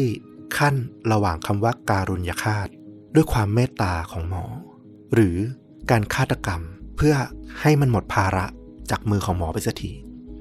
มันก็แล้วแต่มุมมองของคนว่าจะมองการกระทำนั้นยังไง แต่คุณหมอคุกบอกออกมาว่า ผมเป็นคนฆ่าเธอเองนั่นแหละ เขารู้ว่า การเพิ่มมอร์ฟีนให้กับเบอร์เจส จะทำให้เธอจากไป โดยไม่เจ็บปวด และก็ปลดปล่อยพยาบาลสี่คนให้ออกจากห้อง ICU นี้ เพื่อลงไปทำงานที่ด้านล่างที่อาจจะเป็นประโยชน์มากกว่า เขาเชื่อว่านี่คือการเสียสละและทำประโยชน์ให้กับโรงพยาบาลที่เขาสามารถทำได้ดีที่สุด ในบ่ายวันนั้นเองคำถามของคณะแพทย์ที่มาประชุมกัน ก็มีการหยิบยกขึ้นมาว่า จะทำอย่างไรกับผู้ป่วยที่อาการหนักที่สุด ในโรงพยาบาล เฮลิคอปเตอร์เนี่ย เริ่มมาลงจอดแค่ไม่กี่ลำ ผู้ป่วยอิดโรยมาก ๆ อ่อนแอลงมาก ๆ ผ่านมาหลายวัน บางคนเนี่ยดูจะใกล้ตายมาก ๆ แค่อีกนิดเดียวก็จะเสียชีวิตละ แพทย์ทุกคนเริ่มหมดความหวัง ด้านเจ้าหน้าที่ที่ดูแลช่วยเหลือเนี่ยก็เริ่มตั้งคำถามเหมือนกัน ว่าในฐานะที่พวกเขาต้องทำงาน 24 ชั่วโมง และต้องอยู่กับคนไข้ อยู่ที่โรงพยาบาลนี้อาจจะเป็นกลุ่มคนสุดท้ายหลังคนไข้ด้วยซ้ำเจ้าหน้าที่ดูแลสุขภาพเหล่านี้ ควรจะอยู่กับผู้ป่วยที่อาจจะไม่รอดอาการหนักมากๆนะนานแค่ไหนถึงจะเรียกได้ว่า เหมาะสมแล้ว นานจนพวกเขาเสียชีวิตจากไป แล้วเจ้าหน้าที่เองก็ไม่ได้อพยพแล้วก็ไม่รอดด้วยนั่นนะคือเหมาะสมแล้วหรือเปล่า เป็นคำถามเชิงจริยธรรม แล้วก็ปรัชญาที่มันถูกถาโถมใส่เข้ามาในบ่ายวันนั้น หลังจากที่คุณหมอคุกได้ทำการุญยฆาตในความหมายของเขาเนี่ยไปแล้วหนึ่งราย มันถึงจุดที่หมอต้องพิจารณาว่าถ้าไม่สามารถช่วยเหลือคนไข้ได้แล้วเนี่ยการกระทำอย่างมีมนุษยธรรม คือการให้พวกเขาได้จากไปอย่างสงบ หรืออยู่กับเขาให้เขา สู้จนถึงวินาทีสุดท้าย หมอคุกเนี่ย เชื่อในเรื่องการช่วยเหลือให้พวกเขาได้ไปอย่างสบายที่สุด ในขณะที่คุณหมอคิงที่หนุ่มกว่าแล้วก็เป็นคนผิวดำก็เป็นปฏิปักษ์กับแนวคิดนี้อย่างหนัก เขาแสดงความคิดเห็นกับเพื่อนร่วมงานที่พอพูดคุยได้ว่า เขารับไม่ได้ถ้าหมอที่ถูกว่าจ้างมา ให้มาทำหน้าที่เพื่อช่วยเหลือชีวิตของคนไข้ทั้งหลาย จะต้องมาทำสิ่งเหล่านี้ สิ่งที่คุณหมอเองเนี่ย พยายามเลี่ยงคำที่จะพูดออกมาอย่างชัดเจน ว่ามันคือการทำให้คนไข้เสียชีวิต คุณหมอคิงบอกว่า ผมขอหนีออกไปจากโรงพยาบาลนี้ แล้วได้ชื่อว่าหมอที่ทิ้งคนไข้ ดีกว่าอยู่ที่นี่ต่อไป รับรู้เรื่องราวที่มันเกิดขึ้นทั้งหมด แล้วกลายเป็นหมอที่มีส่วนร่วมในการฆาตกรรม ต้องบอกว่าวันนั้นน่ะมันเต็มไปด้วยการสนทนาเรื่องเหล่านี้เต็มไปหมด เพราะมันผ่านมาสองสาวัน เจ้าหน้าที่ล้าแบบสุด ความเห็นมันเริ่มแตกออกเป็นสองฝั่ง ตอนนี้ผู้ป่วยหนักทั้งหมดเหลืออยู่ที่ชั้น 7 ของ Life Care แล้วก็ที่ล็อบบี้ชั้น 2 ของโรงพยาบาล Memorial ตอนนั้นหมอคุกเนี่ยเดินมาที่ล็อบบี้แล้วก็ดูคนไข้จำนวนหนึ่งที่นอนอยู่ พวกเขาถูกถอดเครื่องช่วยชีวิตออกไปหมดแล้ว แต่ว่ายังมีชีวิตอยู่ Rodney Scott เป็นชายน้ำหนัก 140 กิโลกรัม เป็นคนไข้โรคอ้วนแล้วก็โรคหัวใจ เขานอนอยู่นิ่ง เหงื่อแตกพลั่กไปเต็มตัว หมอคุกเดินมาดู เขาคิดว่ารอดนี่น่าจะตายไปแล้ว เขาจับไปที่รอดนี่แล้วก็พยายาม แล้วก็กำลังจะบอกกับพวกบุรุษพยาบาลว่า ให้เคลื่อนย้ายศพนี้ไปเก็บที่อีกห้องหนึ่ง แต่พอจับที่ตัวรอดนี่ก็หันมาแล้วก็ส่งเสียงเบาๆ บอกคุณหมอคุกว่า ผมยังไหวคุณหมอ คุณหมอไปช่วยคนไข้อะไรอื่นเถอะครับ คือหมอคุกเนี่ยชะงงักเลย ก่อนหน้านี้ตอนที่เขาเดินมาดูเนี่ยเขามีความคิดอยู่สองอย่าง ถ้าคนไข้รายนี้เสียชีวิตไปแล้ว นั่นอาจจะเป็นเรื่องดี แต่ถ้ายังไม่เสียชีวิต เขาต้องตัดสินใจว่าเขาจะช่วยคนไข้รายนี้ ให้จากไปอย่างสงบเหมือนกับเบอร์เจสดีหรือเปล่า คุณหมอคุกสารภาพกับเพื่อนร่วมงานเลยว่า จังหวะนั้นน่ะสิ่งที่เขาสรุปออกมาก็คือ เขาก็ยังเลือกทางที่จะการุญยฆาตในความหมายของเขา แต่ที่เขาไม่ได้ทำเพราะว่าตรงล็อบบี้นั้นนะมีผู้คนอยู่มากเกินไป มีพยานอยู่มากเกินไป แค่นั้นเอง คือจนแล้วจนรอดคุณหมอคุกยังยืนยันว่าสิ่งที่เขาทำคือ สิ่งที่มีเมตตาที่สุดต่อคนไข้ของเขา คืนนั้นความมืดมาเยือน โรงพยาบาลเมมโมเรียลได้รับการแจ้งว่าวันรุ่งขึ้น อาจจะไม่มีการช่วยเหลือมา เป็นเสียงลือกันคุยกันระหว่างเจ้าหน้าที่ ทุกคนก็ยิ่งเครียดแล้วก็ จิตตกไปอีกว่า แค่นี้ก็ลำบากจะย่าอยู่ละ คุณหมอโพเนี่ยก็พยายามช่วยเหลือคนไข้อย่างเต็มที่ เธอเป็นคุณหมอผู้หญิงก็สามารถพูดคุยกับคนไข้ได้อย่างสะดวกใจไม่ดูแข็งเกินไป คนไข้ก็พร้อมที่จะคุยเปิดใจแล้วก็รู้สึกอุ่นใจมากที่คุณหมอโพเนี่ยมาพูดคุยดูแลด้วย คืนนั้นเนี่ยคุณหมอโพ ระหว่างที่เดินออกมาจากคนไข้ ก็เจอคุณหมอคุกเดินเข้ามาคุยด้วย คุณหมอคุกเหมือนตั้งใจมาคุยกับคุณหมอโพเขาแสดงความกังวลว่าเราจะเอายังไงกับผู้ป่วยหนักดี เขาอยากถามความเห็นของคุณหมอโพว่า ถ้าเป็นเธอเธอจะทำยังไง คนไข้โรคเรื้อรังที่อยู่ชั้นเจ็ดของ Life Care มี 9 คน ทุกคนน้ำหนักตัวมากเป็นร้อยกว่าโล ต้องแบกลงมา 5 ชั้นมาถึงชั้น 2 เพื่อเคลื่อนย้ายไปเฮลิคอปเตอร์เนี่ยไม่ไหว แน่ ๆ อากาศบรรยากาศต่างๆ ในโรงพยาบาล ยิ่งแย่ลงเรื่อยๆ อากาศยิ่งร้อนขึ้นเรื่อยๆ เป็นคุณหมอโพจะทำยังไงครับ คุณหมอโพไม่รู้จะตอบคำถามนั้นยังไงเพราะเธอก็คิดไม่ออก คุณหมอคุกพูดขึ้นมา ถ้าเป็นผม ผมจะให้มอร์ฟีนพวกเขา เพื่อจากไปอย่างสงบ ผมว่านั่นคือความเมตตา คุณหมอโพก็ได้แต่ฟังแล้วก็นิ่งเงียบไป เธออาจจะเหนื่อยล้าแล้วก็สิ้นหวังกับสถานการณ์จนแบบ ไม่รู้ว่าจะต้องคิดยังไงกับเรื่องนี้ แต่เธอไม่เคยคิด อย่างที่คุณหมอคุกพูดออกมา ก่อนหน้านี้แน่นอน ในวันรุ่งขึ้น วันพฤหัสบดีที่ 1 กันยายน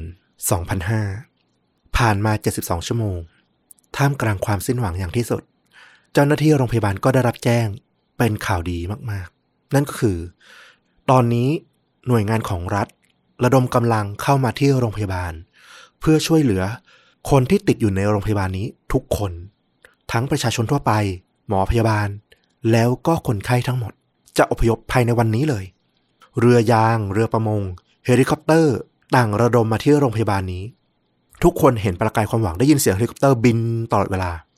เรือยางก็แล่นเข้ามาตลอด ทหารเจ้าหน้าที่กู้ภัย เดินกันขวักไข่ในโรงพยาบาลช่วยกันยกช่วยกันหาม ช่วยกันอพยพผู้คน มีคำประกาศออกมา จากโรงพยาบาลว่า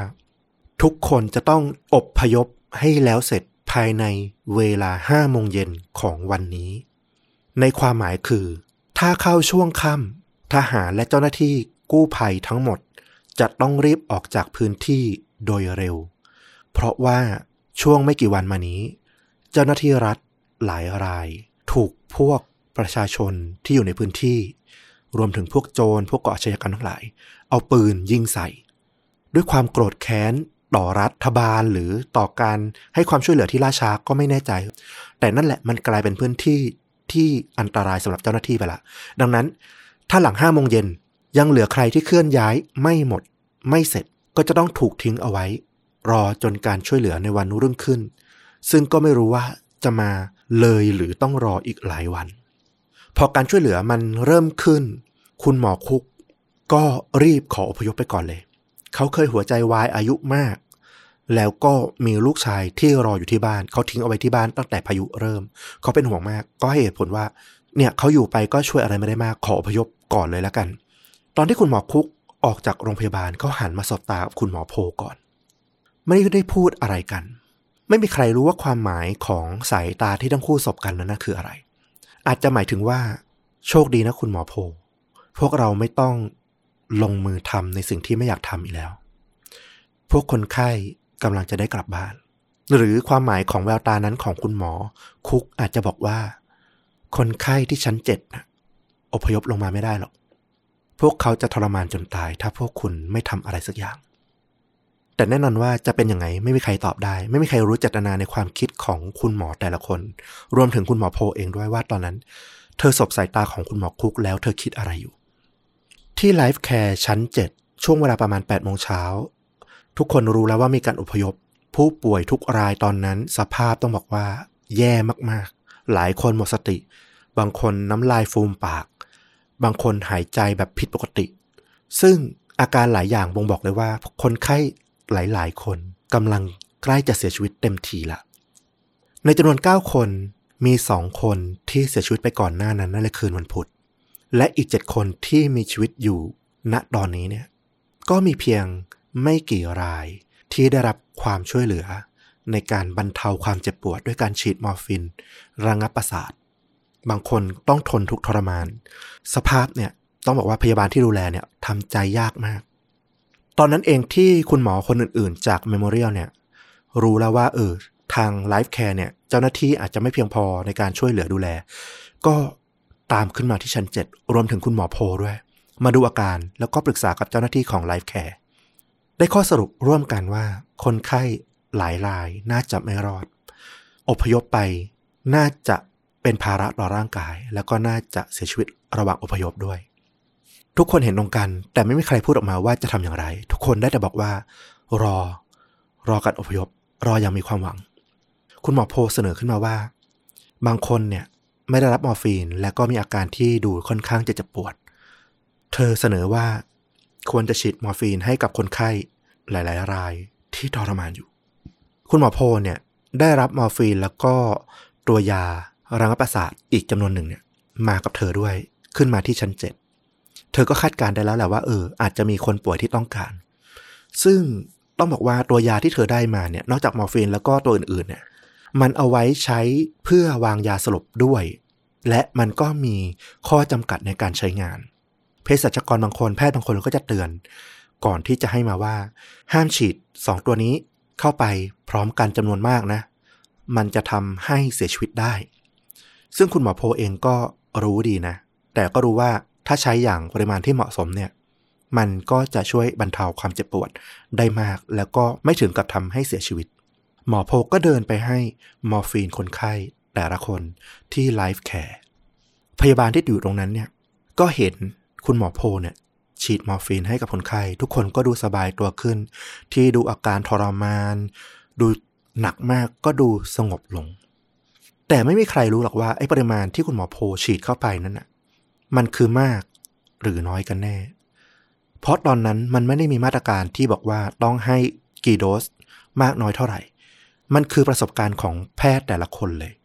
และประสบการณ์ของพยาบาลที่ดูคุณหมอโพลให้มอร์ฟีนนะก็ไม่ได้มากขนาดที่จะรู้ได้ว่านั่นคือมากหรือน้อย มันอาจจะคือการทำให้สบายตัวขึ้น หรืออาจจะทำให้เสียชีวิตอย่างสงบ ไม่มีใครตอบได้ คนที่รู้น่าจะมีแค่คุณหมอโพเองด้วยซ้ำว่าสิ่งที่เธอทำอยู่ มันคืออะไรกันแน่ เพราะดูผิวเผินจากภายนอกมันคือการรักษาคนไข้ เหมือนกัน เวลาประมาณ9ก้าโมงครึ่งเจ้าหน้าที่ LifeCare เนี่ยก็เห็นว่า เอ๊ะทำไมคนไข้ที่ชั้น 7 ไม่ได้รับการอพยพสักทีก็เดินลงมาที่บริเวณล็อบบี้ชั้นล่างนะเพื่อมาสอบถามเจ้าหน้าที่ว่าเมื่อไหร่จะย้ายคนไข้ที่ชั้น 7 กันแน่ ก็ได้รับคำตอบว่าต้องให้คุณหมอโพประเมินก่อนว่าจะสามารถอพยพได้หรือเปล่า คุณหมอโพรออยู่ที่ชั้น 7 ก็ต่อสายขึ้นไปถามคุณหมอโพ คุณหมอโพก็ตอบกลับมาว่า ตอนนี้เนี่ย คนไข้หลายราย หมดสติไปแล้ว แล้วก็เคลื่อนย้ายไม่ได้นะเจ้าหน้าที่ LifeCare ที่อยู่ด้านล่างก็เถียงเลยว่าเป็นไปได้ยังไง อย่างน้อยต้องมีคนไข้คนหนึ่งแหละ ชื่อว่าคุณเอมเมตต์ เอเวอเรตต์เขาเป็นผู้ชายวัย 61 ปี น้ำหนัก 170 กิโลกรัมเขาเป็นอัมพาตครึ่งซีกก็จริง แต่ตอนเช้าไม่กี่ชั่วโมงก่อนนั้นเนี้ย พยาบาลเพิ่งไปดูแล้วก็เขาเนี่ยมีสติอยู่เต็มร้อย ยังพูดคุยพูดเล่นกับพยาบาลอยู่เลยว่า เราพร้อมจะไปร็อกแอนโลไปสู้ชีวิตไปไกลข้างนอกกันหรือยัง คือดูเขาเนี่ยสดใสแล้วก็แข็งแรงมากๆ ไม่มีทางหรอกไอ้ที่บอกว่า คนไข้หมดสติกันหมดเนี่ยเขายังบอกกับพยาบาลคนหนึ่ง เมื่อเช้านี้อยู่เลยว่า อย่าให้พวกเขาทิ้งผมไว้ข้างหลังนะ คือเขายังมีความรู้สึก จะมีชีวิตรอดอย่างเต็มเปี่ยมอยู่เลย พยาบาลบอกว่าคำบ่นเดียวเกี่ยวกับอาการของเขาที่ได้ยิน เมื่อเช้านี้นั่นก็คือเขาบอกว่าเขาวิงเวียนศีรษะเท่านั้นเอง เป็นไปไม่ได้เลยที่อาการเขาจะหนักขึ้นแบบฉับพลัน คุณหมอโพตอบเข้ามาในสายเพียงแค่ว่า โอ้ พระเจ้าช่วย ไม่รู้ความหมายนั้นคืออะไรกันแน่ และเมื่อเจ้าหน้าที่ของ LifeCare ขึ้นไปที่ชั้น 7 ภาพที่เจ้าหน้าที่เห็นก็คือพยาบาลของไลฟ์แคร์เนี่ยนั่งร้องไห้อยู่ตามทางเดิน เธอโทษตัวเองว่าไม่สามารถดูแลคนไข้ ได้เต็มที่คนไข้หลายคนจากไป เสียชีวิต บางคนเป็นคนไข้ที่เธอให้สัญญากับลูกสาวของพวกเขาเอาไว้เลยว่าจะพา พ่อเธอแม่เธอกลับบ้านให้ได้ แล้วนี่ต้องเป็นเธอเองที่โทรไปบอกพวกลูกๆของคนไข้เหล่านั้นว่า พ่อแม่ของพวกเขาเสียชีวิตแล้วนะ มันมีบางอย่างที่ไม่ปกติเกิดขึ้นที่ชั้นเจ็ดแน่ๆสำหรับเจ้าหน้าที่ LifeCare ที่ประเมินว่าคนไข้หลายคนของพวกเขาเนี่ยยังอาการดีอยู่เลยเมื่อเช้านี้ซึ่งมันก็ไม่สอดคล้องกับเจ้าหน้าที่อีกกลุ่มหนึ่งที่ขึ้นไปดู ที่ชั้นเจ็ดและประเมินว่าคนไข้หลายคน หมดสติ น้ำลายฟูมปาก แล้วก็หายใจผิดปกติ ดูขัดแย้งกันเอง แต่สิ่งที่แน่นอนก็คือ ไม่ว่าพวกเขาจะรอให้นานกว่านี้อีกสักกี่ชั่วโมง คนไข้ที่ชั้นเจ็ดก็จะไม่ได้รับการอพยพ เพราะว่า ในความเป็นจริงเจ้าหน้าที่ที่ทำการกู้ภัย ไม่ได้รับแจ้ง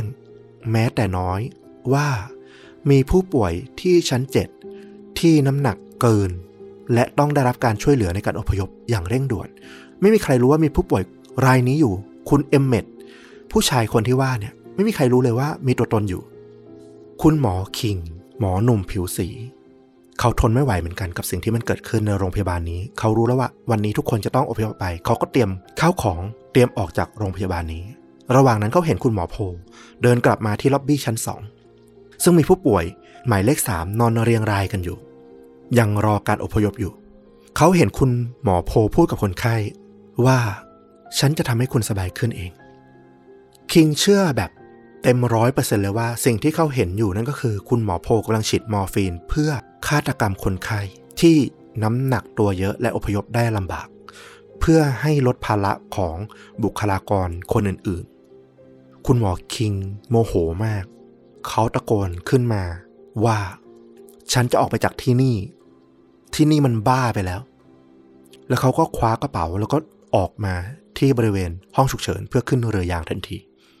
แต่ก็ต้องบอกว่าในความเป็นจริง ขนาดนั้นมันคือความสับสนโอลหมาน ในหมู่แพทย์มีแต่คำเล่าลือแปลกๆ จากบทสนทนาในบ่ายวันก่อนหน้าที่คุณหมอคุก ได้การุญยฆาตผู้ป่วยที่ ICU มันเป็นสิ่งที่คาอยู่ในหัวของแพทย์ทุกคนพยาบาลทุกคนคำพูดที่แพทย์คุยกัน เจ้าหน้าที่คุยกันว่า เราต้องทำสิ่งที่ต้องทำมันกลายเป็นคำที่คลุมเครือ เพราะไม่มีใครพูดออกมาเต็มๆว่า จะต้องทำยังไง มันหมายถึงให้ทำการุญยฆาตเหรอ หรือให้ทำดีที่สุดเท่าที่จะทำได้ให้กับคนไข้ ให้เขามีชีวิตรอดนานที่สุด ไม่มีใครบอกคำนี้ที่พูดกันมา มันเป็นสิ่งที่แต่ละคนคิดกันเอาเองว่า แล้วมันคืออะไรล่ะ ในหมู่แพทย์ที่เดินไปมาช่วยอพยพอยู่ ไม่มีใครรู้เลยว่า หมอแต่ละคนที่กำลังช่วยคนไข้อยู่นั้นน่ะ ฉีดยาช่วยอยู่นะมันคือการช่วยชีวิต ให้ทรมานน้อยลง หรือการการุญยฆาตในความหมายของแพทย์คนนั้นอยู่กันแน่ มันเป็นเพียงแต่ความสงสัยที่ไม่มีใครกล้าเอ่ยปากถาม คือมองจากการกระทำเพียงผิวเผินจากภายนอก ไม่มีใครรู้เลยว่านั่นคือการรักษาหรือการฆาตกรรม มันจะมีแค่คนที่กำลังทำอยู่ตรงนั้นเท่านั้นเอง ที่รู้ว่าเจตนาของตัวเองกำลังทำอะไรอยู่ เพราะไม่มีใครสามารถบอกได้เลยว่า ตามหลักการทางการแพทย์ นั่นคือสิ่งที่เรียกว่าอะไร เวลาประมาณสามทุ่มรอดนี่สกอตผู้ป่วยไอซียูโรคอ้วน ซึ่งเคยเกือบจะเสียชีวิตไปแล้วเนี่ย ได้รับการยกขึ้นบันไดโลหะ ขึ้นไปบนลานจอดเฮลิคอปเตอร์ เขาเป็นผู้ป่วยรายสุดท้ายของโรงพยาบาล เพราะมีน้ำหนักมาก ที่ได้รับการอพยพออกจากโรงพยาบาล ทุกคนดีใจมากที่ในที่สุด ทุกคนก็ได้รับการช่วยเหลือออกจากโรงพยาบาลแห่งนี้ แม้ว่ามันจะยากลำบากสักเท่าไหร่ก็ตาม มีผู้ป่วยตามบ้านพักคนชรารวมถึงผู้คนที่อยู่ในเมืองจำนวนมากที่อาจจะไม่ได้มีฐานะที่ดี หรือไม่อยากทิ้งบ้านของตัวเองไป ที่ต้องเสียชีวิตจากพายุเฮอริเคนแคทรีนาภายหลังจากที่มันพัดผ่านไปแล้ว อาจจะด้วยความช่วยเหลือการกู้ภัยจากรัฐที่ไม่เพียงพอ หลังเหตุการณ์สงบลงได้10กว่าวัน การกู้เก็บร่างที่โรงพยาบาลเมมโมเรียลก็เกิดขึ้น พบศพผู้ป่วยทั้งสิ้น 45 ร่าง ร่างส่วนใหญ่ถูกความร้อนในอาคารทำให้เน่าเปื่อย ในทางการแพทย์ยอมรับเลยว่าสภาพศพที่ผ่านมาหลายวันขณะนี้กับสภาพแวดล้อม อากาศร้อนประมาณนี้ ความชื้นแบบนี้ การชันสูตรหาสาเหตุการตายที่แท้จริงนั้น แทบจะเป็นไปไม่ได้เลย แต่ห้องแลบก็ได้ผล การตรวจมาอย่างหนึ่งนั่นก็คือ มากกว่าครึ่งหนึ่งของร่างที่พบเนี่ยมีมอร์ฟีนอยู่ในร่างกายตกค้างอยู่ คุณหมอแอนนาโพ รวมถึงพยาบาลแล้วก็แพทย์อีกหลายคน ถูกตั้งข้อหาหลังจากนั้นว่าเป็นการฆาตกรรมอย่างไม่เจตนา กลายเป็นข้อถกเถียงในสังคมนะ บ้างก็เห็นใจแพทย์ที่บอกโหต้องรับภาระหนักมากเลยนะในช่วงนั้น ในการช่วยเหลือทั้งประชาชนทั้งคนป่วยที่ต้องดูแล แล้วก็เชื่อมากว่า แพทย์ที่โรงพยาบาลเมมโมเรียลเนี่ย ตั้งใจช่วยชีวิตคนมากกว่าจะทำให้เสียชีวิต เพราะวันนั้นเนี่ยความช่วยเหลือได้มาถึงแล้ว ทุกคนได้รับประการประกาศว่าจะได้รับการอพยพแล้ว มันไม่มีเหตุผลเลยที่อยู่ๆแพทย์ก็จะตัดสินใจว่า เอ้ย งั้นมาการุญยฆาตพวกเขาเถอะ มันไม่มีอะไรซับพอร์ตเลย แต่อีกฝั่งหนึ่งก็เชื่อว่า หมอตั้งใจทำการุญยฆาตด้วยความเมตตา ให้คนไข้จากไปอย่างสงบ เพราะเชื่อว่าร่างกายของพวกเขาเนี่ยแบกรับภาระในการเคลื่อนย้ายอพยพไม่ไหวแน่ๆ สุดท้ายก็เสียชีวิตแน่ๆ และจะเสียชีวิตอย่างทรมาน หรืออีกฝั่งหนึ่งจะมองว่า หมอทำไปเพราะว่าอยากจะตัดภาระดูแล พวกคนไข้ที่เป็นภาระหนักๆเนี่ยเอาไว้ ไม่ต้องเคลื่อนย้ายไปอีก คุณหมอโพยืนยันว่า เธอทำไปทั้งหมดด้วยความตั้งใจที่จะช่วยชีวิตผู้ป่วยทุกคน และไม่มีเจตนาแม้แต่สักนิดเดียวที่จะ ให้พวกเขาเสียชีวิต ศาลนิวออร์ลีนไม่เคยตั้งข้อหาใด ๆ กับเธอและแพทย์อีกหลายคน คนไข้ของโพออกมาพูดในภายหลังว่า โพเป็นคุณหมอที่ดีมีเมตตาและใส่ใจคนไข้มาเสมอ พวกเขารู้ว่าคุณหมอโพไม่มีทางที่จะทำอย่างที่คุณหมอคุกบอกเธอแน่ๆ แต่ในทางกลับกันญาติของคนไข้ที่เสียชีวิตที่โรงพยาบาลเมมโมเรียลก็เชื่อว่าคุณหมอโพนี่แหละ คือตัวหลักเลย ที่ทำให้คนไข้เสียชีวิต เธอเล่นบทของพระเจ้าในการตัดสินชีวิตให้ใครอยู่หรือใครตาย ด้วยความโอหัง ทางด้านบุคลากรทางการแพทย์ที่ออกมาพูดในภายหลังในประเด็นนี้เคสนี้ ก็มีมุมมองที่น่าสนใจเหมือนกัน พวกเขาบอกว่า มันมีหลายการตัดสินใจหลายการกระทำของแพทย์ ที่มันยืนตามหลักการทางการแพทย์ ซึ่งคนทั่วไปมองออกมาจากข้างนอก ไม่เคยเข้าใจได้ และเป็นสิ่งที่ยากจะเข้าใจด้วย คุณจะเอาความถูกต้อง เอาหลักการความถูกต้อง